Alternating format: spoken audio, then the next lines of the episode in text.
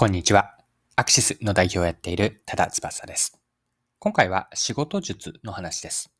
ある本に書かれていたトップ5%社員の特徴からどうやって仕事で成果を出すのかについて掘り下げていければと思っています。でキーワードは相手視点になるんですが、この内容からわかることをもう少し知っておくと、トップ5%社員の特徴ですね。これを見ていきながら、そこのポイントとして後工程と相手視点という観点で見ていきます。でそこから学べることとして、相手視点になるためにはどうすればいいのか、どうやって仕事で成果を出すのか、こんな話ができればと思っています。それでは最後までぜひお付き合いください。よろしくお願いします。はい。最初にご紹介したい本があって、タイトルは AI 分析で分かったトップ5%社員の習慣です。で著者は越川真二さんです。この本で印象的だったのは、トップ5%社員が仕事でどういう時に満足をするのかだったんです。5%の社員と残り95%の社員を比較すると、次のような仕事への満足感の違いが見見えてきました。5%の社員、これはトップ社員なんですが、どのとどういう時に満足感を得るかというと、作業結果から成果が出た時に満足感を得るそうです。対して95%の社員の方、というのは、目の前の、えっと、仕事を終わらせた時に満足をする。こうした違いがあるんです。つまり5%の社員というのは、終わっただけでは成果、えっと、終わっただけでは満足はせずに、その何かしらのやったことが何か成果を生んだ時に初めて満足感を得るんですが、95%の社員は終わった瞬間に満足感を得ていると。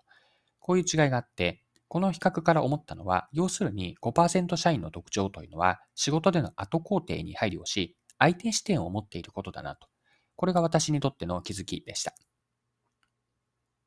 でトップ5%社員の人たちというのは自分の成果物がどう使われるのかという後工程、自分のその後工程に意識が向いているんです。一緒に仕事をする人や、またはお客さんの成果に自分がつなげられて初めて満足感を得るわけです。自分がやって終わった段階では満足はせずに、相手にどれだけ価値を提供できているかまで考えています。つまりここには、仕事での、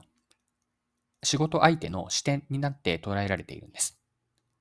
この5%社員の特徴から考えさせられたのは、誰に向かって誰のために自分は仕事をしているのかなんです。ともすると、自分のためというのが強いのが95%の社員なんです。一方の5%社員は相手のためにも入っているって、そして自分よがりの押し付けがましい相手のためではなくて、相手の立場になっての相手の価値につながることに意識が向いているんです。で相手の立場で考え行動することは、まあ、仕事に限らず大切なことですよね。一方で相手視点になることは難しくもあります。まあ、人はどこまで行っても自分本位の視点を完全に捨てることができないからで、自分自身の理解ですらわからないことがまだまだ時々出てくるのに、他人のことを理解する。今回の表現で言えば、相手の立場になるというのは簡単ではないんです。では、どうすれば相手視点になるのか、これを最後考えていきましょう。トップ5%社員の特徴というのは、自分が仕事でやったことが相手の成果につながったとき、この時に満足感を得ていました。ここに相手視点になる方法としてヒントがあります。ま、成果とは何かを相手の立場に立って理解するためには、次のようにこれから言う4つですね、分解してみるといいです。これが相手の立場になる方法、相手を理解する着眼点の4つなんですが、4つ一言で簡単に言っておくと、背景、2つ目が利用心、3つ目が価値、そして4つ目が心、心理的な中、心理的なうんとその中身ですね。で今の4つの視点をそれぞれ順番に補足をしていくと、1つ目の背景というのは相手が置かれている状況や役割の把握です。そして自分に対して相手は何を期待しているのか、これらを背景として理解します。2つ目の利用シーンなんですが、自分の生活物は相手はどこでいつ誰に対して何の目的で使うのかという実際の利用状況をイメージします。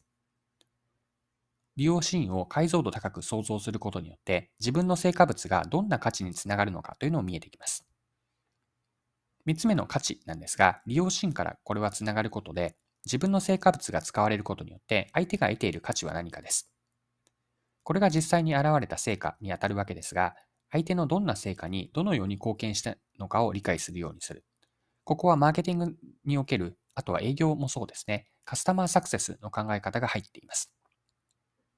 まあ、最後に4つ目の心とは何かなんですが、